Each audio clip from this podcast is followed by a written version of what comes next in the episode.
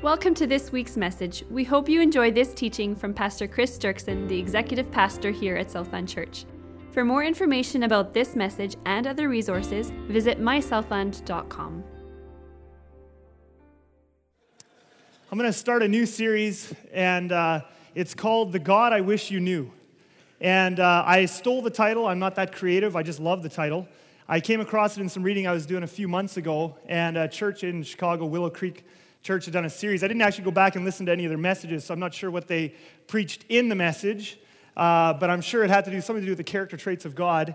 And ever since I read it, it was just sort of there. And so I want to do a series called The God I Wish uh, You Knew. Because there are so many good traits. Uh, God is, the God we serve is so incredible. He's so amazing. He's so loving. And to praise Him and to love Him and to know Him, that is actually the point of all of life. And so I just want to go through, I don't know how long it'll last. I really don't have much of a plan. I, I don't get out ahead of myself that far. Um, but uh, today I want to do God is our deliverer, but certainly there's so many amazing traits of who God is our healer, our provider. He's faithful, He's loving, He's our Savior, He's our Redeemer. And really, all of life, I, I can't stress that enough, and it'll come up repeatedly today, but I think also throughout the rest of this series. Everything that happens to you in life, everything that happens to you and me, and that especially the pain stuff, and especially the struggling stuff, everything is about God. And behind everything, and, and, and we just lose sight of that. To us, life is life, and things happen, and we're worried, and we're anxious, and we're afraid. But everything is about God. He made the entire universe, He's holding the whole thing together, and every situation and thing that happens to you is about you discovering more about the goodness of God. So today I want to talk about God is our deliverer. Let's pray and then we'll get into it. Lord Jesus, I thank you that you are our deliverer and you are good and you are behind everything. I mean, we, we go outside, we, we are in here, wherever we go. It is you who's behind everything. It is you who gives us existence. It is you who, who keeps us sane. It is you who gives us life and breath and everything. And we just so often lose sight of that. And when we lose sight of that, Lord, oh, the hardships we face in our lives. I just pray today, Jesus, that you would speak to all of us and give us hope about who you are. In your name I pray. Amen. God is our deliverer, and we're going to take God this, this particular character trait today. God is our deliverer from the Exodus story. Uh, two weeks ago, uh, my wife and I were on a, on a Valentine's date. It was very nice. Uh, that's why I scheduled Tom to preach. I scheduled him to preach on Valentine's so I can go away and he can't do anything with his wife. But um, that's the beauty of being higher in rank than he. Um, but uh, anyway, so we actually got to go on a date on Valentine's Day, so Friday to, to Saturday. And uh, so we, we had a night in a hotel and spent the whole evening, just had a wonderful time, uh, talking all the way in. I mean, I just, I thank God so much for, for my marriage and LaDawn. And, and, and for us now, after 13 years of marriage, you know, we drive into Winnipeg all the way there we're talking. As we have dinner, we're talking. Uh, after dinner, we're talking. It's just wonderful. And, uh, and, then we get back to the hotel finally, and it's like, well, uh, let's watch a movie. And there was one movie we had been hoping to watch. I won't tell you what it is because maybe some of you, who knows, I think it's a great story, but uh, one of you might be offended by it and then think uh, worse of me. But anyway, that movie wasn't on the hotel menu. So we had to pick another one. And we looked through, there's like 20 movies on there, and nothing good, at least uh, for what what we wanted to watch. And except there was this one movie, uh, Exodus, okay? And, uh, and so, it, and it was my fault. I said to LaDawn, well, at least it's a Bible story, right? So, um, I mean, Hollywood does Bible stories well, right? Yeah, right. Uh, anyway.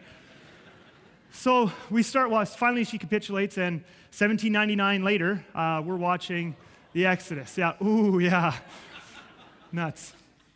Um, anyway, so we're watching the Exodus.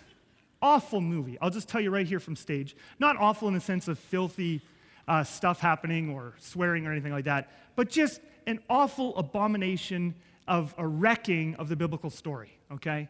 Uh, absolutely wrecks the, the story. And as we're watching, they portray God as very petty and angry and horrible. In fact, literally, they portray God as he's communicating with Moses as a little boy who's very petty and just wants to kill people.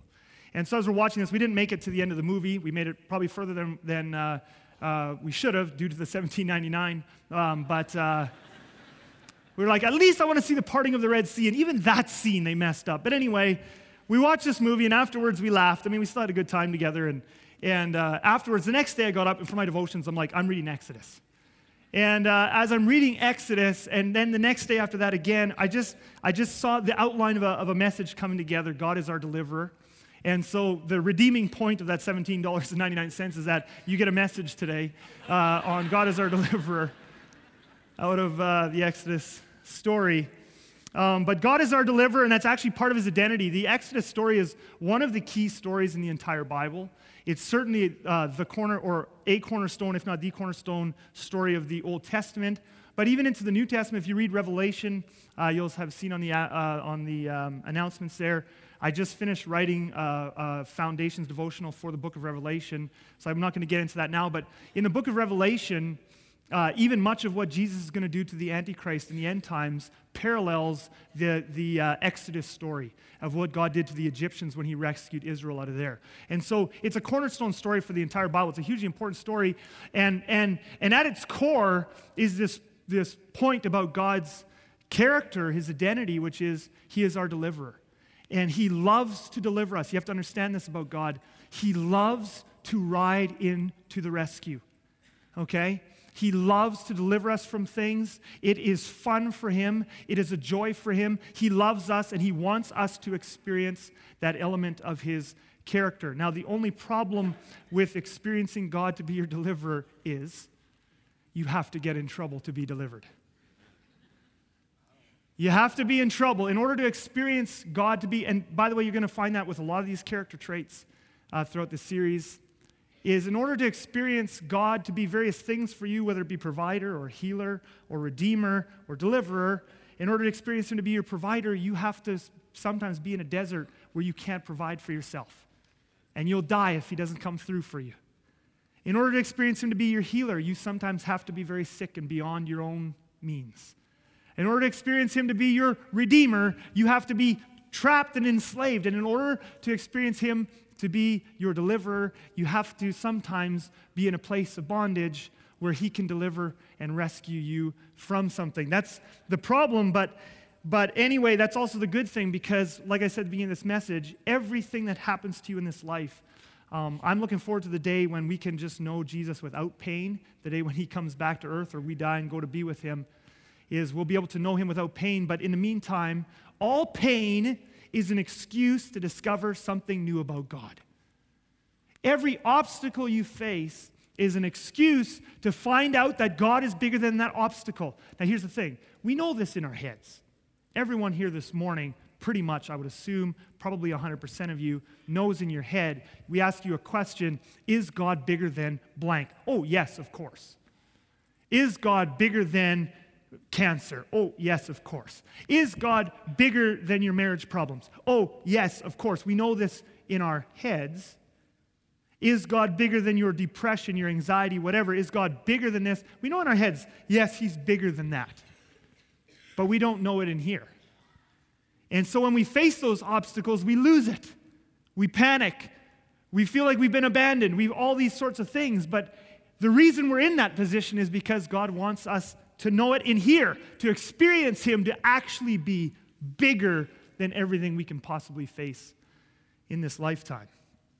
And so we go to the Israelites in, uh, in the book of Exodus, and they're in bondage in Egypt, and life as a slave is not good, okay? None of us here can even comprehend what those Israelites went through in bondage to Egypt.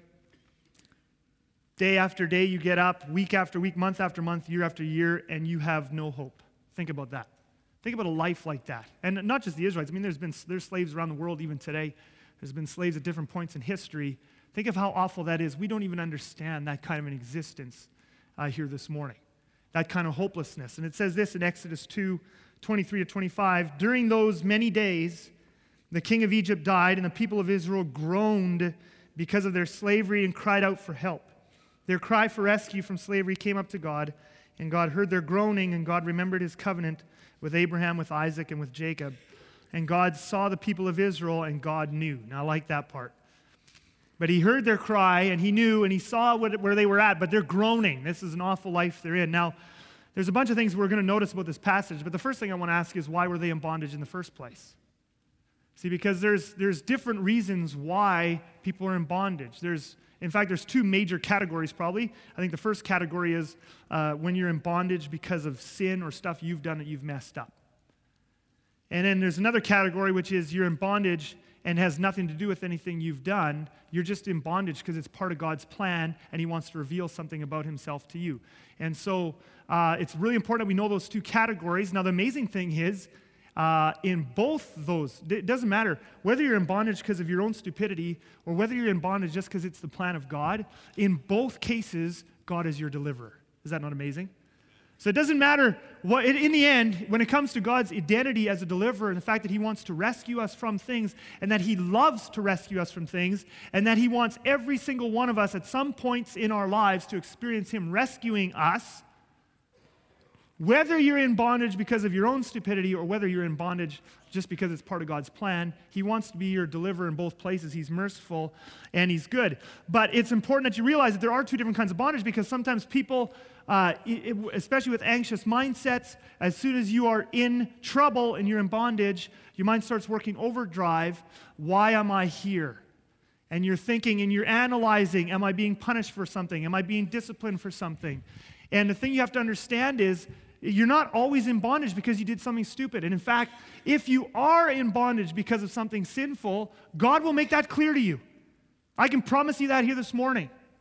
That if the reason that you're in trouble is because of sin, a past sin, a present sin, an ongoing sin, whatever it is, God will make that clear to you. The Israelites themselves in the Old Testament experienced bondage for both reasons. If you go to the end of Second Chronicles, we find them going into bondage to the Babylonians, right? Now, in that case, their bondage was a direct result of sin. They had sinned again and again and again and again. And finally, God said, I'm now sending the Babylonians to you, and they're going to take you into captivity. All right? And so they go into captivity. Now, even there, like I said before, God was merciful because he rescued them out of Babylonian captivity too, didn't he? Okay, he was their deliverer even there. But that one was because of sin. Now, the thing is, here's the thing you know need to know about God. If we go to the end of Second Chronicles, we'll find that he warned them again and again and again. When it's because of sin, he will make it clear to you. Second Chronicles 36, verses 15 to 16, the Lord, the God of their fathers, sent persistently to them by his messengers so he persistently, he won't just tell you once. I think sometimes in our anxious mindsets about God, we're constantly searching for something to confess sometimes. It's got to be something I did. And the thing you need to do at some point, you just need to lay that to rest and understand that if God wants you to be convicted of something, he will do it. He spoke to the Israelites persistently by his messengers because he had compassion on his people and on his dwelling place. But they kept mocking the messengers of God, despising his words and scoffing at his prophets, until the wrath of the Lord rose against his people, and there was no remedy. And I just want to say this again you do not have to be anxious. I remember uh, about whether it's a sin or not when you're in this place of, of slavery and trouble and you need rescuing by God. I remember uh, when I was a kid, one particularly embarrassing, shameful thing I did as a child, and we all have memories like that, right? And so you confess it. And this one, because of my mindset, over analyzing, overthinking all the time, this one just followed me. Some of you, some of you know exactly what I'm talking about right now. You have a sin that you're embarrassed of, that you're ashamed of, that you wish you hadn't done, and it just follows you for years. And sometimes you forget about it for a little while, and then you come back to it, and then you're confessing it again. And you got to confess it to someone new, and you got to try and do penance for it again because you think every time something goes wrong in your life, you go back to that one. Oh, it's, it's. And I just remember I, I, that, I just carried that one with me for years and years and years. And actually, there was never a moment when God just took that away from me. But over time, as I began to know God better and better, He began to to to help me to release that memory and just to say, it's okay. You were a kid, you made a mistake. Every one of us messes up like that. You can let that go. If, if, if it was a sin that I was concerned about, he said, I would make it clear. This is just your anxious mind trying to latch on to something. And for some of you here today, you just, you just came here this morning. God had you here this morning just to hear that truth, that it's actually, it's okay. You confess that sin already, it's gone. That's not the reason for your bondage today. God's not mad at you for that sin today. You can let it go. It's okay. We make mistakes. All of us here mess up and make mistakes. All of us here have done shameful things we wish we hadn't done. And God says, It's okay, you make mistakes, I love you, I forgive you. That's not the reason for all of your bondage and problems today. And so we go back to the Exodus and we find out why was Israel in bondage in Egypt? It had nothing to do with anything bad they had done. It had to do totally with God's plan and what he wanted to reveal about himself to them. We go to Genesis chapter 45. Why were they there in the first place? Well, Joseph, right? God sent Joseph to Egypt because of a famine. Uh, G- Genesis 45, starting in verse 4. So Joseph said to his brothers, I am your brother Joseph, whom you sold into Egypt. And now do not be distressed or angry with yourselves because you sold me here, for God sent me before you to preserve life. For the famine has been in the land these two years, and there are yet five years in which there will be neither plowing nor harvest. And God sent me before you to preserve for you a remnant on earth. Notice, God sent me, God sent me. And to keep alive for you many survivors. You shall dwell in the land of Goshen. So, this is, this is a part of Egypt. And you shall be near me, you and your children, and your children's children, and your flocks, your herds, and all that you have there I will provide for you, for there are yet five years of famine to come, so that you and your household and all that you have do not come to poverty. So the reason they were in Egypt is because God sent Joseph there, and then the rest of Jacob's family comes. They have lots and lots of babies over the next few generations, really an astonishing number of babies, obviously. And they grow into a nation in Egypt because God had them there, and God foresaw that because He sent them there to rescue them from a famine, He foreknew and foresaw that because of that, they would end up in bondage. He makes this prediction to Abraham hundreds of years before. He says this As the sun was going down, a deep sleep fell on Abram, and behold, dreadful and great darkness fell upon him. Then the Lord said to Abraham, Know for certain that your offspring will be sojourners in a land that is not theirs, and will be servants there, and they will be afflicted for 400 years. But I will bring judgment on the nation that they serve, and afterward they shall come out with great possessions. So God knew hundreds of years in advance I'm going to send them into Egypt. And as a result of me sending them into Egypt, they're going to be in bondage. Now you say, why would God do that? Knowingly put them in a place where they're going to be in slavery and they're going to suffer tremendously for many, many years. Why would he do that? Well, first of all, um, there, there are, there's many reasons. In his sovereignty, he's working on the level of the universe and nations and millions of individuals, billions of individuals. He has many reasons, and we won't comprehend them all, for certain not. Uh, certainly, part of it is when we're in trouble and we're in the refining fire, which I don't want to spend too much time on there right now, but part of it is He's molding our hearts right? He's molding our hearts. I remember one time uh, being just in some stuff and just struggling and feeling like I can't get out and feeling like I'm trapped and feeling like, Lord, when is this ever going to end? And when am I going to be able to feel happy again? And I just remember the Lord speaking to me, Revelation 3.18, there's a line in there, and he, and he spoke it to me. He said, buy from me gold refined in the fire. Like we want to feel happiness and we want to feel peace all the time, um, but the kind of happiness we often are clinging to is a very shallow form of happiness. It's, it's buffeted this way and that by circumstances. The kind of peace we so often settle for is a kind of peace that the smallest circumstance can knock it off its moorings. And Jesus says, Sometimes I put you into pain because it's only in the fire when you can get the kind of joy that really lasts. It's only in the fire when you can buy. See, sometimes there's gifts you receive and there's gifts you buy. There's gifts you receive and there's gifts you buy. The ones that are bought in the fires of suffering, that's where you get peace. Like sometimes, you know, we look at people in, uh, you know, uh, you know, you can look at a Pastor Ray, you look at a Grace Fast, you look at some of these people in our church who have walked this journey and who've been through suffering, and you see uh, endurance, you see patience, you see wisdom, you see some of these various qualities, and you go, Boy, I'd love to have that kind of, I'd love to have some of those qualities. But what you don't realize is those qualities don't just fall into your lap, they're bought in fire. So to have that kind of joy and peace that is rock solid, that goes right down to the anchor point, you have to have stress and suffering to get there. And so that's part of the reason why God intentionally plans, not because we've been bad, not because He's mad at us, but He puts our path on our path and He knows in advance, I'm going to put you through some things because I want you to buy gold from me. You're going to be thankful. On the far side, you're going to be thankful for a joy and a peace that you couldn't get any other way than to go, than to go through that stuff. So that's, that's one reason why He puts the stuff in our, in our paths to just to mold us. Buy from me gold refined in the fire. But there's a second reason, and again, there's many, many other reasons. We can't even begin to comprehend the mind of God. He's infinite. Okay, but another really big reason that you need to know, and this is where I want to park more today, and certainly a big theme in the Exodus story is God wants glory. One of the reasons God lets us go through tough stuff is that He wants us to show, or He wants to show us His glory. We see this in Exodus chapter 9. Why were the Israelites in slavery? Well, He says this to Moses Rise up early in the morning and present yourself before Pharaoh and say to him, Thus says the Lord, the God of the Hebrews, Let my people go, that they may serve me. For this time I will send all my plagues on you yourself and on your servants and your people, so that, why did God allow them to be in slavery? Why did He plan this that they would have to suffer so much? So that you may know that there is none like me in all the earth. You know, if, well, let me just finish. Just, he's going to say it again, and then I'll make a couple of comments. Verse 15 For by now I could have put out my hand and struck you and your people with pestilence. So I could have got rid of the Egyptians already, and you would have been cut off from the earth. But for this purpose, I've raised you up to show you my power, so that my name may be pro- proclaimed in all the earth. So, why did God allow Pharaoh to be so strong?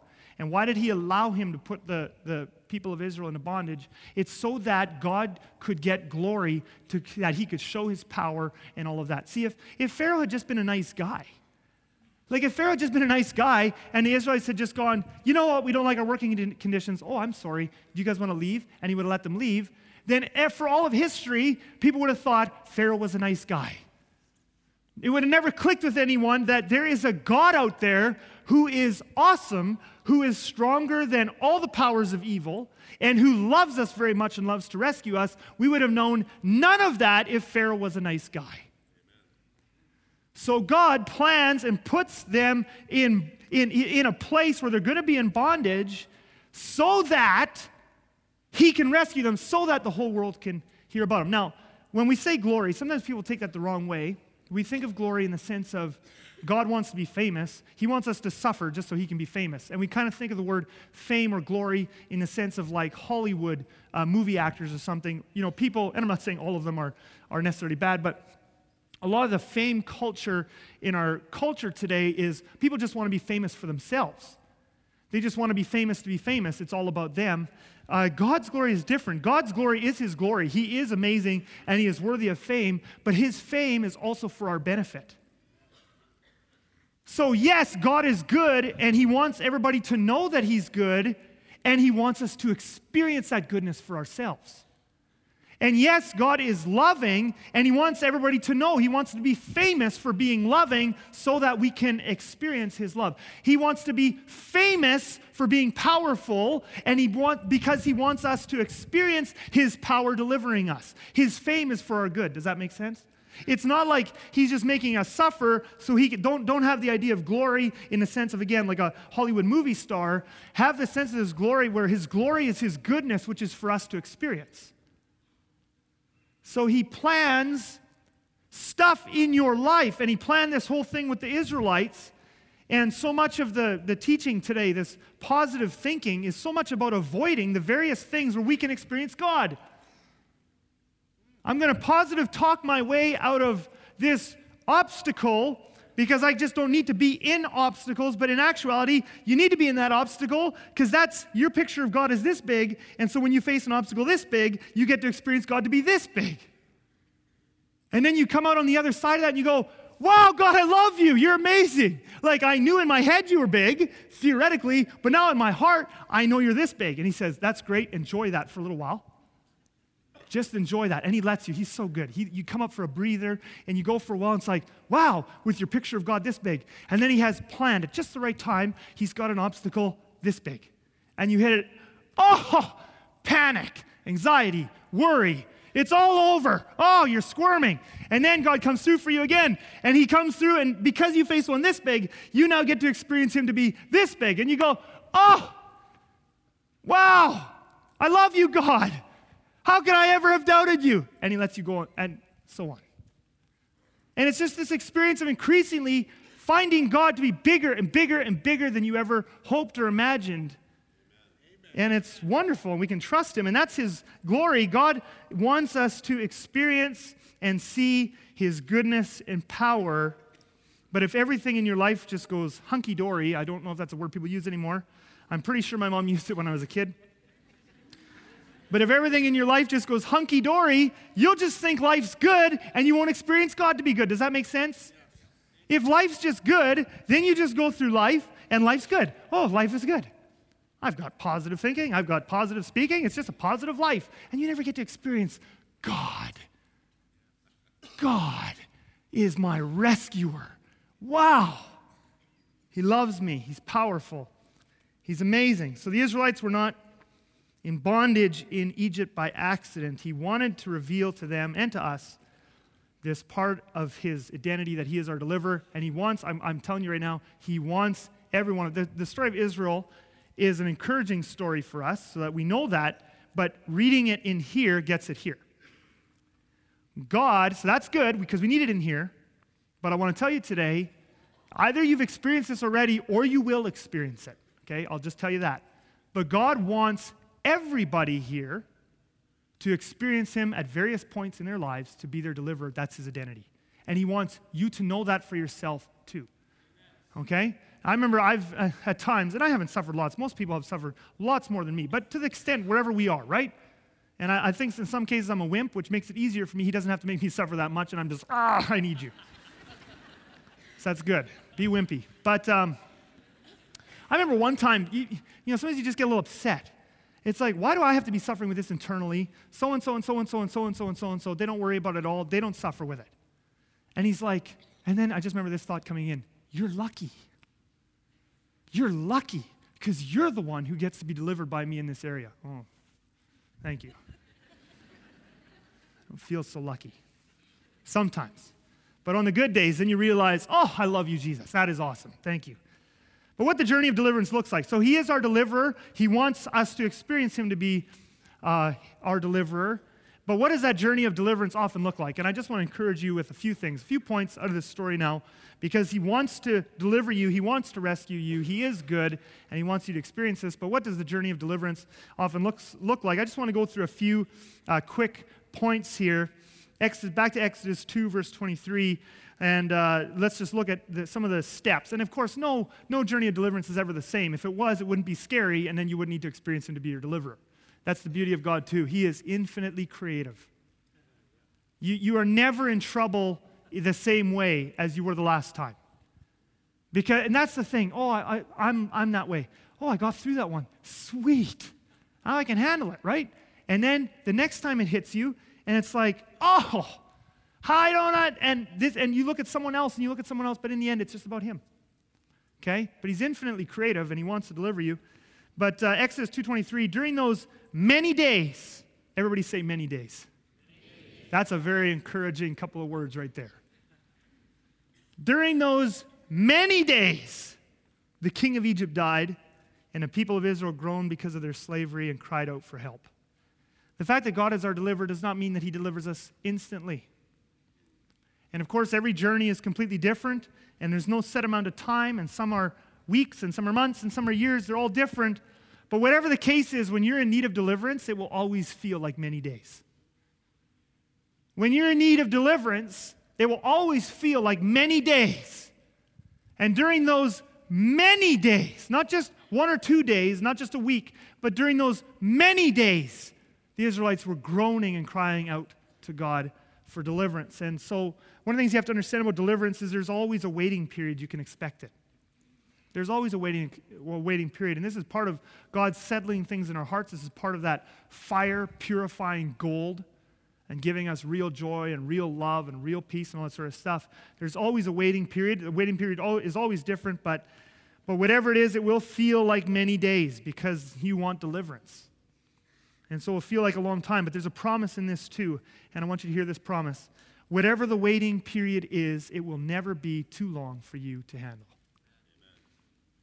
It'll feel long. Oh, I mean, just you, you, you just think during this week as I was meditating on this, during this many days, think about what those Israelites were going through. I mean, slavery, that's awful. Groaning. Many of them spent huge chunks of their lifetime. If they were born at the same time as Mo- Moses, many of them will have been a bit younger when their deliverance came um, than Moses, but some of them will have been his generation. They will have spent their whole lives groaning day after day, crying out to God, suffering. Okay, and, and you say, well, that doesn't sound very comforting to me. But the comforting thing is, whatever the many days is for you in your bondage, and yours won't be the same as theirs anyway. But whatever the many days is for you, whatever the waiting period is for you, it will not be too, long, too long for you to handle. Very encouraging verse here about Jesus, Matthew 12 20. This is about the character of Jesus. A bruised reed he will not break, and a smoldering wick he will not quench until he brings justice to victory. Those are promises. That's a promise. Jesus says, A bruised reed he will not break. You are that bruised reed. He will not break you. You will have times when you're in bondage, there will have been times those Israelites will have thought, I can't take it anymore. I'm falling apart at the seams. I cannot go another step. Some of you feel that here this morning. I can't go another step. I can't take this anymore. It's too hopeless. And the thing you need to realize is a bruised reed he will not break. The fact that you're still not dead means you're not broken, and he won't break you apart. I mean, sometimes you'll feel like he's breaking you apart, but in the sense of it's gone and you're destroyed, a bruised reed he won't break. It won't be too long for you to handle. It won't be too long. I love that verse. And again, if we go back to the Exodus story, I think there is encouragement in here. Many of those Israelites, men, women, and children, waited their whole lives for deliverance, and they made it. Think about that. If God could sustain them in that for their entire lives, He can sustain you in whatever you're in. If he could sustain them day after day, month after month, year after year, and have them come out on the other side, he can do the same for you. Amen. A bruised reed he will not break, and a smoldering wick he will not quench. If they could survive that by God's grace, you can survive what you're going through. You can handle in Jesus, you can handle more than you think you can handle. That's one of the things God has taught me sometimes in the little fires that I've gone through is I think, stop, you're killing me. And then you're not dead. And then you're not dead. You can handle, if Jesus' grace carrying you along, you can handle more than you think you can handle. And this brings up a couple of things. What do you do when you're in that place of trouble and bondage and you are waiting for deliverance? What do you do? We look at the Israelites here and they groaned and they cried out to God. Sometimes you don't know. You're in this place and everything that you do hurts and you know He wants to be your deliverer, but it hasn't happened yet. You're in this waiting period. What are you doing in the middle? Like, how do I get by? Sometimes we're trying to grasp onto feelings. I want to feel hope. You know that sometimes when you're in that place of bondage, you can't even feel hope. Sometimes you just can't. And then you feel guilty. Oh, I don't have enough faith. And you have to discover that God is bigger than your doubt and your hopelessness, too. And so you're in the pain and you say, Well, I, I, I, what am I supposed to do? Feel, make myself feel hope while I wait for him to deliver me. Well, hope is great when he gives it to you, but how, what do you do then day by day while you wait for his deliverance? And the first thing is this is some of the most spiritual advice I can give you today is you just get up each day and you put one foot in front of the other. That, I mean, that's just spiritual advice. That's what the Israelites did. God hadn't come to deliver them yet. They weren't in bondage because it was their fault. So, what do you do while you're waiting for him to deliver you? You know what they did? They got up every day and they just lived, they just survived. You don't retreat back into something. You know what? Sometimes people, we panic, we hit the panic button, we go, we freeze, we paralyze, and that actually puts you in a worse hell than if you just put one foot in front of the other. Some days, you know, a Christian life, some days, there are days, you know, it, sometimes we just have to get past this good day, bad day thing. And we just have to realize that every day is just a grace day. Some days I have the grace to endure the day, some days I have the grace to enjoy it. But every day I just have grace to get through the day. And so you get up every morning and you just sometimes when you're in that place, you just say, God, all I have today is I have nothing else. I, I don't know what else to do, and you have to deliver me, and it's out of my hands. I just one foot in front of the other one foot in front of the other. What do I have to do today? You will give me the strength I need to do what I need to do. Philippians 4:13 says, "I can do all things through Christ who strengthens me." Now that's a verse that often Christians take to mean I can reach all my goals, right? Through Christ who strengthens me. That's often how this verse is interpreted. So you see athletes quoting this before the Super Bowl. I can win the Super Bowl because Christ is strengthening me, is essentially what they're saying. Or I can win the gold medal because Christ is strengthening me, because they, we take this verse to mean that I can reach all of my goals through Christ who strengthens me. Brothers and sisters, if that's your interpretation of this verse, you are going to be sorely disappointed when it doesn't work that way. God does not promise to give you the strength to do everything you and your human mind have decided you want to do. What he has promised to give you is the strength, and he hasn't even promised to give you strength for what you need to do tomorrow, today. Sometimes we're in worry and we're trying to get strength for tomorrow, today. He says, I mean, Matthew 6, don't worry about tomorrow, today has enough for itself. This is a promise for today that whatever God wants you to accomplish, not necessarily what you've set for yourself to accomplish, not that it's bad to have goals, but there's a place when you're in that place of just needing God to deliver you where you're in the day by day. And this verse is a promise that because you're worried, I don't know if I can parent my kids the way I need to in the place where I'm at. I don't know if I can be the husband I can, need to be. I don't know if I can be the leader today that I need to be. And Jesus says, You don't need to worry about it. I will give you enough strength to do what you need to do. And where you fall short, He'll cover the rest. But I can do all things through Christ who strengthens me. I can survive today. If He wants me to survive, I'll survive today. And even if I have to go through the motions, I'll go through the motions. I'll put one step in front of the other, but He will give me the strength, one step at a time, to do what I need to do. I can do all things through Christ who strengthens me. So sometimes all you do is you just survive. You get up each day and you put one foot in front of the other. This is the waiting period. But there's another thing you do too.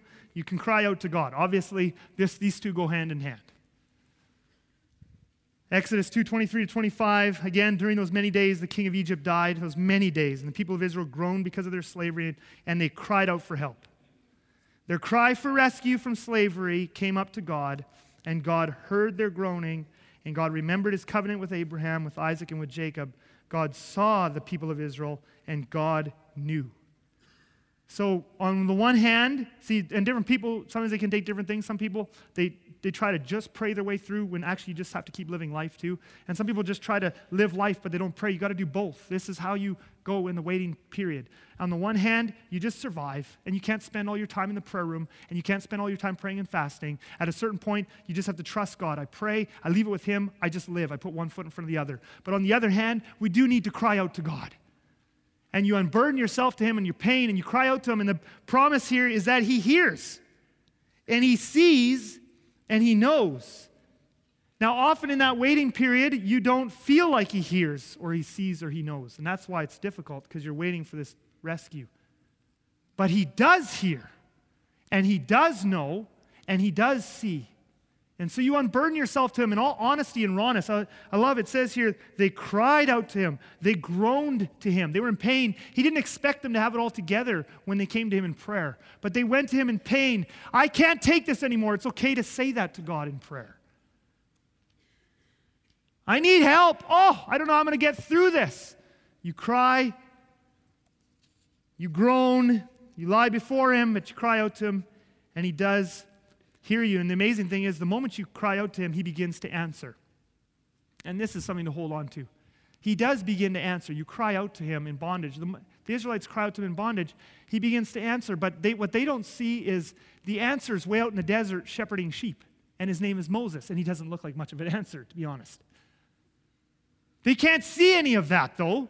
They can't see that God's working behind the scenes. It's not that he's it's not that he's not caring. He is. You cry out to him, he's working, but it's behind the scenes. He's he's working the process. He's working your heart. He's working his glory. He's planting the seeds of your deliverance. It's all being worked, but you just have to wait. And some waits are longer than others. Some seeds take longer to, to, mature than others. If all you want is a little flower, you plant that seed, it comes up maybe in a couple of weeks. If you want a tomato plant, you put the seed in the ground, it takes a few months. If you want an oak tree, you put that seed in the ground, it can take decades. So, depending on what it is that God's doing in your life and the size of the glory and the things that He's revealing to you and changing in you, you're calling out for it. It may take, it'll vary in periods, but you won't see the answer right away, but you can rest assured he has begun to answer. And Pastor Ray, awesome message last week, amazing message. God always answers our prayers. He doesn't always match them. I love that. He doesn't always match them, He always answers them. It's always better in the end. He always answers prayer. That is a consistent promise throughout Scripture. You don't always see it beginning. He doesn't always exactly match what you're asking, but when you ask Him, He always answers. And it's always better. Yeah, amen is right. I love that. But I should warn you about one thing. So that's good. We cry out to God. Okay? We put one foot in front of the other. We cry out to God. The moment we begin to cry out to God, He begins to answer. I should just warn you about one thing, though. When you're waiting for deliverance and crying out to God for rescue, things often get worse before they get better. Oh. Oh. Why, God, right? We see this with Israel. I mean, we can laugh at it now because we're not living it, but we can read about it. And someday we'll laugh about our things too with Jesus. But uh, Exodus 4, they cry out to God, right? And it looks like, wow, okay. Now they wait for a while. And then Moses shows up, right? Exodus 4, 29 to 31. Then Moses and Aaron went and gathered together all the elders of the people of Israel. Aaron spoke all the words that the Lord had spoken to Moses and did the signs in the sight of the people. And so, yeah, he puts his hand in his shirt, pulls out leprosy. Whoa, cool. Puts it back in, it's done. Throws the staff down, turns into a snake. Hey, God said, We're coming, we're delivering you. Woohoo! Right? You get the promise. This happens, right? If you've ever been in a place where you need deliverance, you ever been there? And you've, you've been suffering, it's been a couple of months, maybe it's been a year, maybe it's been a couple of years, and then you have that prayer summit experience, or you have a, an experience here on a Sunday morning, and God, or someone a, gives you a prophetic word, or in your Bible, you get this promise. Woohoo! Yes! We're about to be delivered, right? And the people believed, it says in verse 31. That's awesome. And when they heard that the Lord had visited the people of Israel and that he had seen their affliction, they bowed their heads and they worshiped, right? And I don't know if you've ever been there. Yes! So here we go, right? Next chapter. Moses goes to Pharaoh, and Pharaoh says, No. He doesn't just say no, he also says, And the fact that you even asked shows me you're lazy so now you're going to keep making the same amount of bricks you make every day, except that you're also going to have to gather the straw. In the past, we Egyptians were supplying that for you. You will now have to do that work as well, but keep making the same number of bricks. This is what he says because they did what God told them to do. And so we see the very next chapter, chapter four, they believed, they bowed, they worshiped. Yes, God, it's over. The long wait is over. And then we see this. The foreman of the people of Israel saw that they were in trouble when they said, You shall by no means reduce your number of bricks, your daily task each day. They met Moses and Aaron. Now, I would not have liked to be Moses and Aaron in this meeting. The day before, you're the hero. The promises of God who were waiting for them as they came out from Pharaoh, and they said to him, The Lord look on you and judge, because you have made us stink in the sight of Pharaoh and his servants, and have put a sword in their hand to kill us. And Moses and Aaron, of course, were so full of faith that they weren't shaken at all, right? Eh. Then Moses turned to the Lord and said, Oh Lord, why have you done evil to this people? Why did you ever send me? You ever been there? For since I came to Pharaoh to speak in your name, he has done evil to this people, and you have not delivered your people at all. That's not a fun place to be. You go from the high, it's even worse if you've just been on a high. You go from the high of woohoo to whammo, doubt and despair. And you know what the amazing thing is? God's going to rescue them anyway.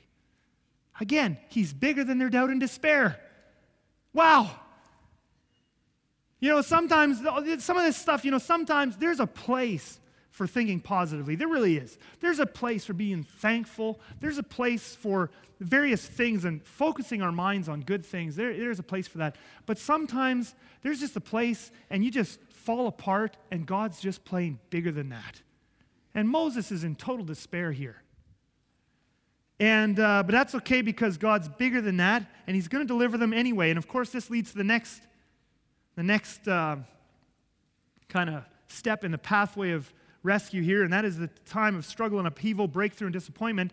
Because out of Moses' despair and disappointment, and the people of Israel, despair and disappointment, as God begins to now unleash plagues on, on Pharaoh and on their oppressors.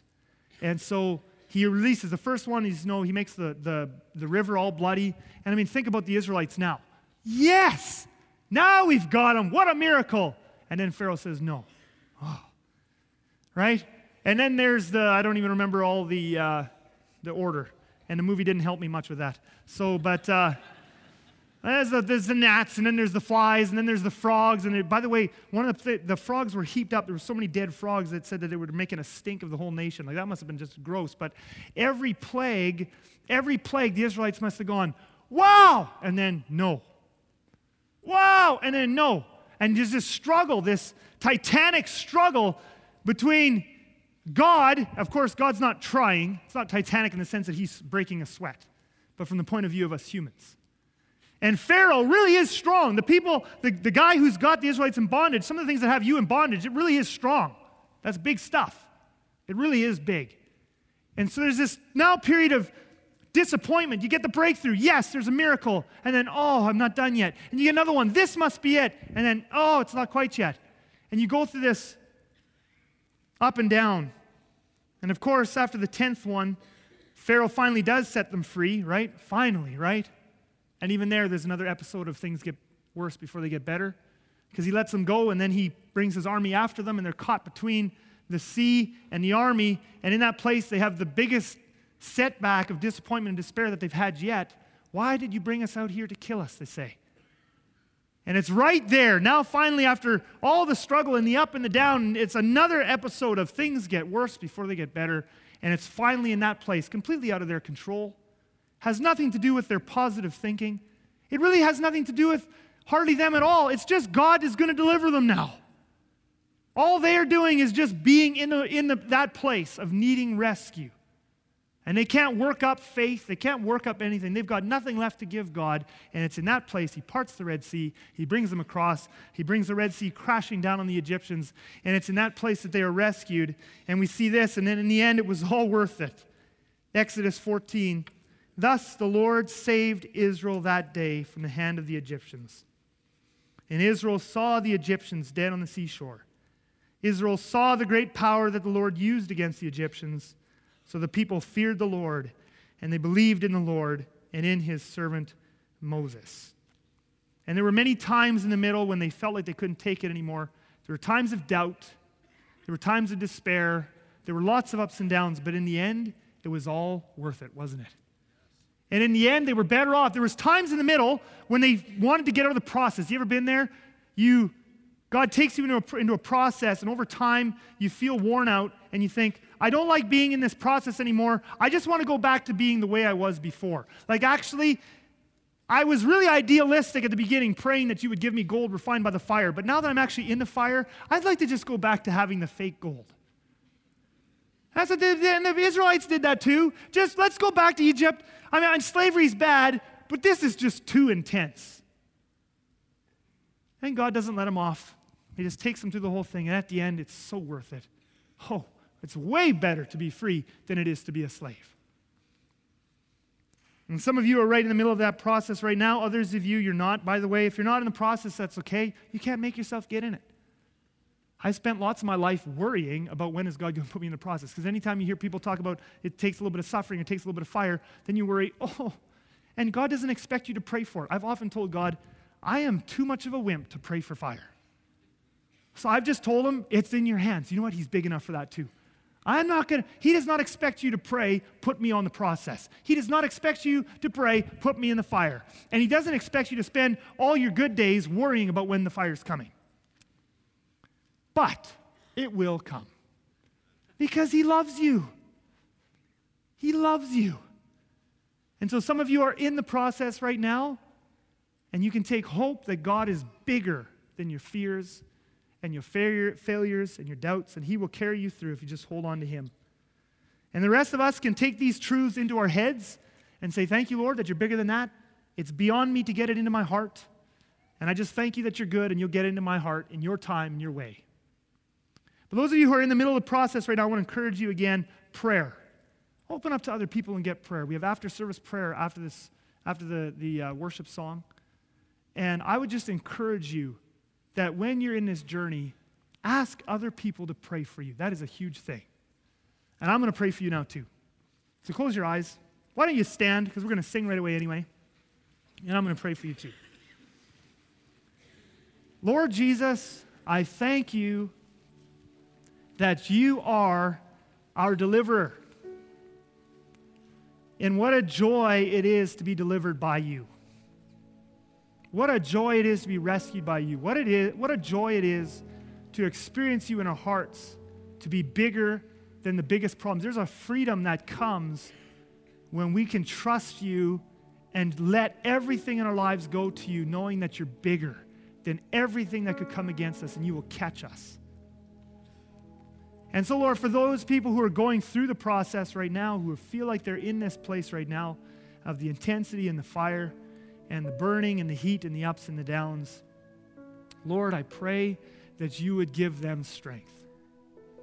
I pray for a resolve to rise up by your Holy Spirit in their hearts, to not give up, to not turn back. Lord Jesus, I pray that they would experience you day by day to be bigger and bigger. I pray that you would give them experience of your trust, that you would implant in them this, this trust that we can't work up, we can't make it happen. It actually is a gift from you. Those times when we can actually let go of everything, we can let go of the control, and we can just let ourselves fall into your hands. I thank you for that. Be our deliverer. And for all of us, Lord Jesus, wherever we are in this, I pray that you would enable us to worship you as our deliverer. In Jesus' name I pray. Amen. Thank you for listening to this message from Southland Church. For more information or to download this and many other messages, please visit us at mysouthland.com.